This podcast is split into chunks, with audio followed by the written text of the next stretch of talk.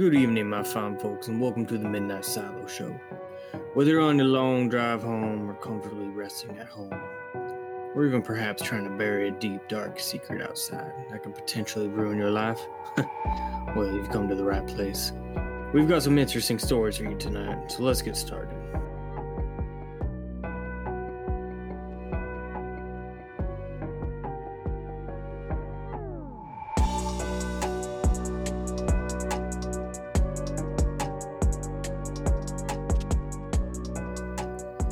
Well, welcome back to the second episode of Midnight Silo. And uh, me and Zachariah here just wanted to give a big thank you for everyone who's shown support for the first episode.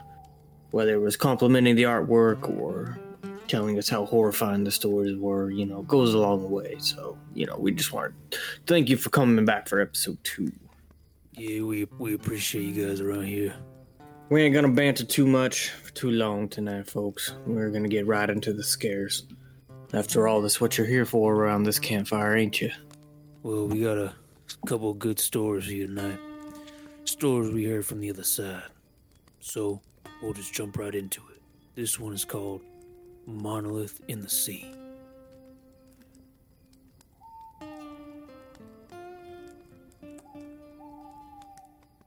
This used to be such a peaceful little village. Everyone knew everyone. A small island off the coast that thrived in its fishing port. We always had a unique and rare fish in this area. That's how we made our living, selling it to the nearest port. We were a strong community where we'd host regular holidays and celebrations. The worst we really had to deal with was the occasional storm or town drunk shooting off his gun in the middle of the night. But then one day it all changed. Quickly, too. I remember it. The faded memories I have left, but I can't forget this. I awoke in the morning to an ear deafening rumble. It sounded like a thousand trumpets coming from the sea. Dogs in the distance started barking. I heard nearby chatter from the neighbors and looked outside. My heartbeat was so intense, I thought I was going to pass out when I stood up so quickly. It was still too dark to see anything. Some neighbors had their lights on, but, but that was pretty much it. Eventually, I fell back into a deep sleep, still completely exhausted from my shifts earlier. I suddenly awoke to my brother shaking me, with a worried yet excited look in his eyes. We figured out what made that noise last night. Come look, he said. I was so curious I basically ran outside and instantly saw it. It was a massive stone monolith coming out of the ocean. How was this possible? Just appeared. And what's weirder is the space around it seemed to be vibrating. The entire town was gathering in awe of this structure that now expanded into the horizon. There was already talk of some of the fishermen investigating while the mayor tried to talk everyone down until they knew more. How could you know more, though? Eventually, they pushed through, and the boats got smaller and smaller. Everything was so silent in those moments. No birds making songs, even the waves were still. Eventually, the boats made their way back. The men on them looking defeated and tired, heavy bags now set under their eyes. None of them have any information worth any value. It's just a stone, one would say. Wait, wasn't there another man with them? Is. is one missing? The following night, I had such bizarre dreams. Dreamed of voices calling me to the stone. Other creatures I'd never seen before swimming beneath the depths of the monolith. A tall, sinister man reaching his arm out to me with a smile that stretched from ear to ear and rows of sharp teeth. Ancient symbols that glowed and boiled the water around him. I woke up to the sound of someone screaming. One of my neighbors was running and screaming past my house and claiming, It's in me, over and over. I ran outside after them, but I stumbled on my way, still dealing with the grogginess. They were running towards the ocean and that thing. I called out to them to stop them, but they kept going. And then they ran into the water and started swimming with such ferocity. I hopped on my boat to try and grab them, but it was so dark I lost sight quickly. I turned on the searchlight from my boat, but still, no luck. I felt this strange darkness come over me, and my vision started to blur. and a sharp pain came from behind my eyes. I screamed in agony. Then it went away. But now I could hear whispers, whispers calling me to the stone. I turned these thoughts away and looked to the coast with the spotlight. And that's when I saw it. More people running or walking into the ocean. Oh God. No. Please stop. Sailed the boat back, but most of them seemed to stop swimming and disappeared shortly after entering the water, like they walked along the depths as it grew. Or did something drag them in? The sudden thought crossed my mind about the creatures from my dreams. Would I be dragged if I jumped in? I made my way back, entirely defeated. I stepped on the beach for a while to see if anyone else had showed up, so I could stop them, all the while the whispers grew louder and angrier. I sat there in silence, only being able to hear the subtle waves coming into the shore when I heard a low growl. I turned to see a dog with its eyes shining out of the moonlight with such malice. And that wasn't all. There was flesh torn in its mouth. And not only was its mouth covered in a dark red hue, but so was the rest of its fur in various places. I didn't even think. I instinctually ran to my place and it gave chase. I barely made it inside and slammed the door onto its gnashing snout and kept slamming until it yelped and ran off. Came back and slammed into the door and clawed and barked for a few minutes, but then it left, running into another direction. What was that? I heard my brother ask in the distance. I turned to see his silhouette standing in the doorway. The darkness of the room and night shrouded any detail. I. I don't know. I shut it out barely. I stood up and looked out the window, but the dog was gone. The floorboard behind me creaked, and I heard my brother once again. What was that? he repeated. This time, I could see him more clearly. He had a bloody knife in his hands. His shirt was also covered in blood. Oh my god. Holy shit. His eyes were gone, and blood was gushing out of where they used to be. I circled around him quietly and cautiously, his head following my movements, but he stayed. I made it to my room, locked the door, and barricaded it. I stayed there, laying on my bed all night until the sun came up, hearing various noises all night chanting, laughter, screams, and objects crashing, but I didn't dare investigate. Eventually, after an hour of silence, I went to investigate. In the hallway leading out, there was symbols painted on the walls of blood and carved with a knife. Objects lay scattered or broken. I peered around each corner carefully and made my way towards the back door by the kitchen. That's when I saw my brother's lifeless body on the floor, pulpy, bloody mess where his head used to be, and bloody footprints leading out the door. I followed. They led towards the beach before fading, in the most direct path to the monolith. This thing is killing us, or driving us insane. The whispers grew ever louder, and I could see more townspeople walking into the ocean. I didn't have the strength left to stop them. I walked towards the beach, see more dogs eating bodies left in the road. They looked up at me and growled, and then went back to eating. My brain feels like it's trying to escape my head. I can't remember how long this has been happening. Everything feels like a distant dream. The vibrations around the monolith grew and contorted. Then suddenly, the voices stopped. The pain went away. A man stood on the beach facing me. It's time, he said, and reached out an arm towards me as if he wanted me to grab his hand. I walked towards him, but with every step I took, he seemed just slightly out of reach.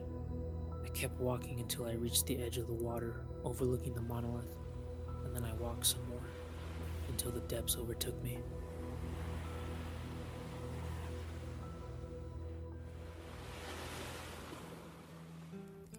Well, Zachariah, what do you think about that story? Well, Jeremiah, like I always say with all the stories, I really hope that poor soul's okay. But it does seem that the monolith possesses some, uh, telekinetic or spiritual powers, driving people insane. Mm, yes, it almost feels like an ancient god has raised his monolith up into the ocean and is driving the townsfolk insane. For all we know, it could be the ancient god Cthulhu. Well, one thing's for certain, I will say I'm glad to be in these woods here, far away from that ocean. Well, as am I, Jeremiah. All right, my fine folks, we got another story in store for you today. This one, this one's a little different. So we, uh, it came to us in the form of an audio file, but we transcribed it into text, and we're gonna read it for you now. The original recording, um, unfortunately, is too disturbing to hear. Audio file number five. I looked outside my apartment window today, and the sky looked like it was on fire. You know, like a beautiful sunset, but the odd part about it was the sun was still in the sky. Like, how could that be? The sun is setting. If that's the sun in the horizon, then what's. What is that? Wait, did the sun just blink at me? Audio file number six. How how is this possible? It was a man causing that light, and he floated down from it. I he he was proclaiming to be God, and he was here to save all our souls from damnation and to be in eternal heaven with him. There's no there's no way this is happening. This has to be a hoax somehow, but I don't I don't know how. Audio file number 7. It's God. It's actual God coming back. I didn't believe it at first, and so did many others until he performed miracles, like actual miracles that I read about when I was a kid. He even rose dead loved ones from their graves, no matter how long they've been dead. He even claims to turn the rest of Earth into paradise as it is in heaven. Audio file number eight. Um, something's something's wrong. Audio file number nine. He, is not a merciful God. Anyone who opposes him, it I, I don't know what it is. It's it's formless, it's shapeless, but anyone who opposed him was dead in seconds. Reports of millions dead in an instant when the sun blinked with red. The the sky looks like blood now. Is it is it blood? Audio file number 10. My god. I've seen the light. My god is an awesome god. And may he reign forever and ever here on earth.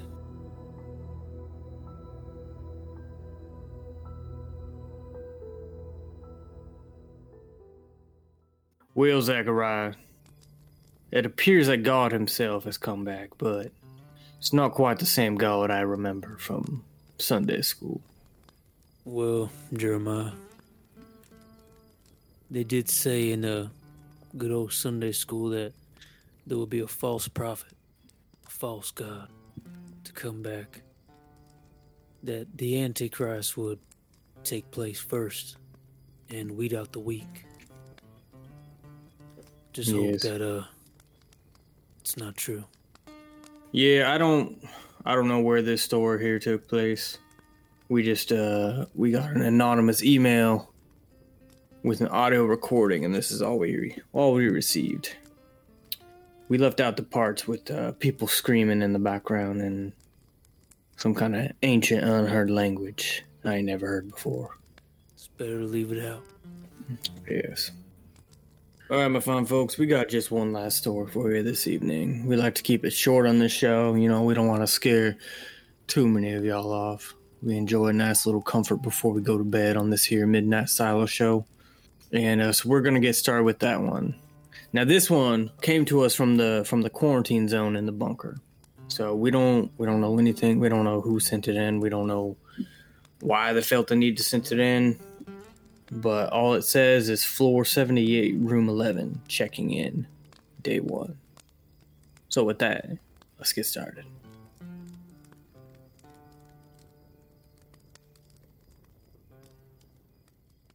a face appeared on my wall like an actual face with flesh i've been poking at it for a while but it doesn't seem to react its eyes are closed too i don't i don't know what the fuck this thing is I have some of the others on my floor and everyone is dumbfounded. It's not doing anything, but I don't feel like I can sleep here now. I wonder if any of the other floors are dealing with this or if it's just me. Day 2, part 1. It it spoke to me? All it said was Hungry? What what do you feed a face on your wall? How does it eat? It just kept repeating every roughly 20 minutes or so. Hungry. Hungry. Hungry. Over and over. But no matter what I fed it, it kept spitting it out. Eventually, I heard a crashing sound from outside my window, and I noticed a bird hit my balcony door and died. Curiously, I fed it to the mouth. It said, Better? Better? Maybe it needs raw meat. There's some left down in the reservatory I can check out for my rations. I left towards the reserves and saw kids playing in the hallway as usual. Day 2, Part 2. Um, what the fuck is that? There's a small shoe in front of the face, and a puddle of blood. The face now had a wide, bloody grin spreading across its mouth. No hungry, it said, and let out a small, terrifying giggle. Day 3. I woke to a knock on my door. I was groggy, I couldn't sleep, so I relied on a bottle of whiskey to knock me out. I didn't even pay attention to the face because the knocking grew louder and more aggressive. Yeah, hold on, I sputtered, trying not to vomit. I opened the door to see two angry looking men, a crying mother, and two children looking scared. Oh, fuck. That's when it all came back to me. How, fuck, how, how would I lie out of this?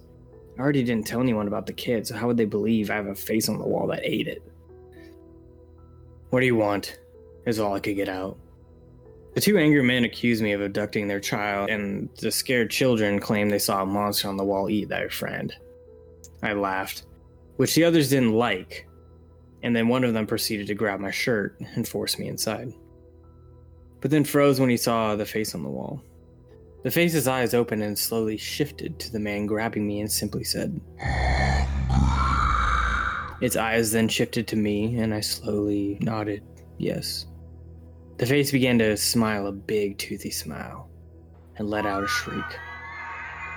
Following that sound, I heard the wall cracking and the face looking as if it was struggling. Suddenly, a hand shot out of the wall next to the face. It was long and frail looking, but its nails were long like daggers. It was covered in a dark, oily substance that smelled like rust and decay. Another hand shot free, and the hands began tearing at the wall around his face until it got loose. It was hunched on all fours, completely covered in that oil except for its face. It then unhinged its jaws and, with a swift motion, bit the man in half. I stood there, shocked, not being able to move, while the other man backed away in terror, and the woman screamed and the children ran. The creature slowly cocked his head towards me, and then turned and ran towards the others with such ferocious speed I've never seen before. The distant scream suddenly stopped. Day 18. Everyone else is dead. No doors could stop this creature's strength. It's consumed everyone on this floor. I'm all that's left. And knowing this, I went into hiding. I'm hiding in some random prior I don't know if prior is the right word, but prior tenant's fridge. The power went out a long time ago. I've eaten all that's left in here except for what went bad, and have been out of food for a few days now. On occasion, I can hear the monster shuffling the halls, or enter into this room, simply repeating,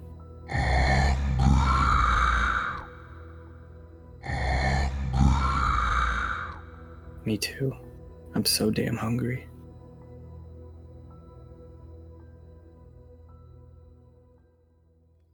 And see, my fine folks, that's why we uh, we don't venture into the uh, the quarantine zone of this here silo, because all kinds of mishappenings like that are going on all the time. We have uh, quite a few reports. Me and Zachariah ourselves have been going over these reports for days now and deciphering which which ones we should tell and which ones are, you know, too graphic for you fine listeners.